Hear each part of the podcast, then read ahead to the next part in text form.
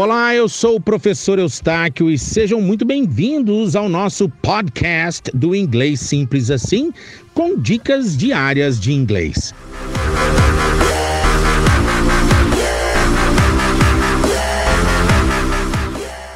Nessa aula você vai aprender algumas palavrinhas que são homógrafas, escreve do mesmo jeito, mas são heterófonas, quer dizer, tem um som diferente.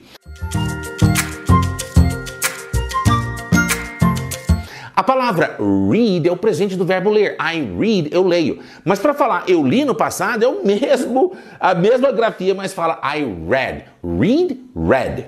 Lead é o verbo liderar e lead é o metal chumbo. Só a pronúncia que muda. A grafia é a mesma, mas a pronúncia é diferente. Bow é o arco do arco e flecha e bow é o verbo reverenciar, curvar o seu corpo em sinal de respeito e reverência. Live é o verbo viver ou morar e live é a palavra ao vivo. Live, live. Se você gostou, então curte e compartilha. And I'll see you in the next lesson. Eustáquio Pereira, Fluency Coach.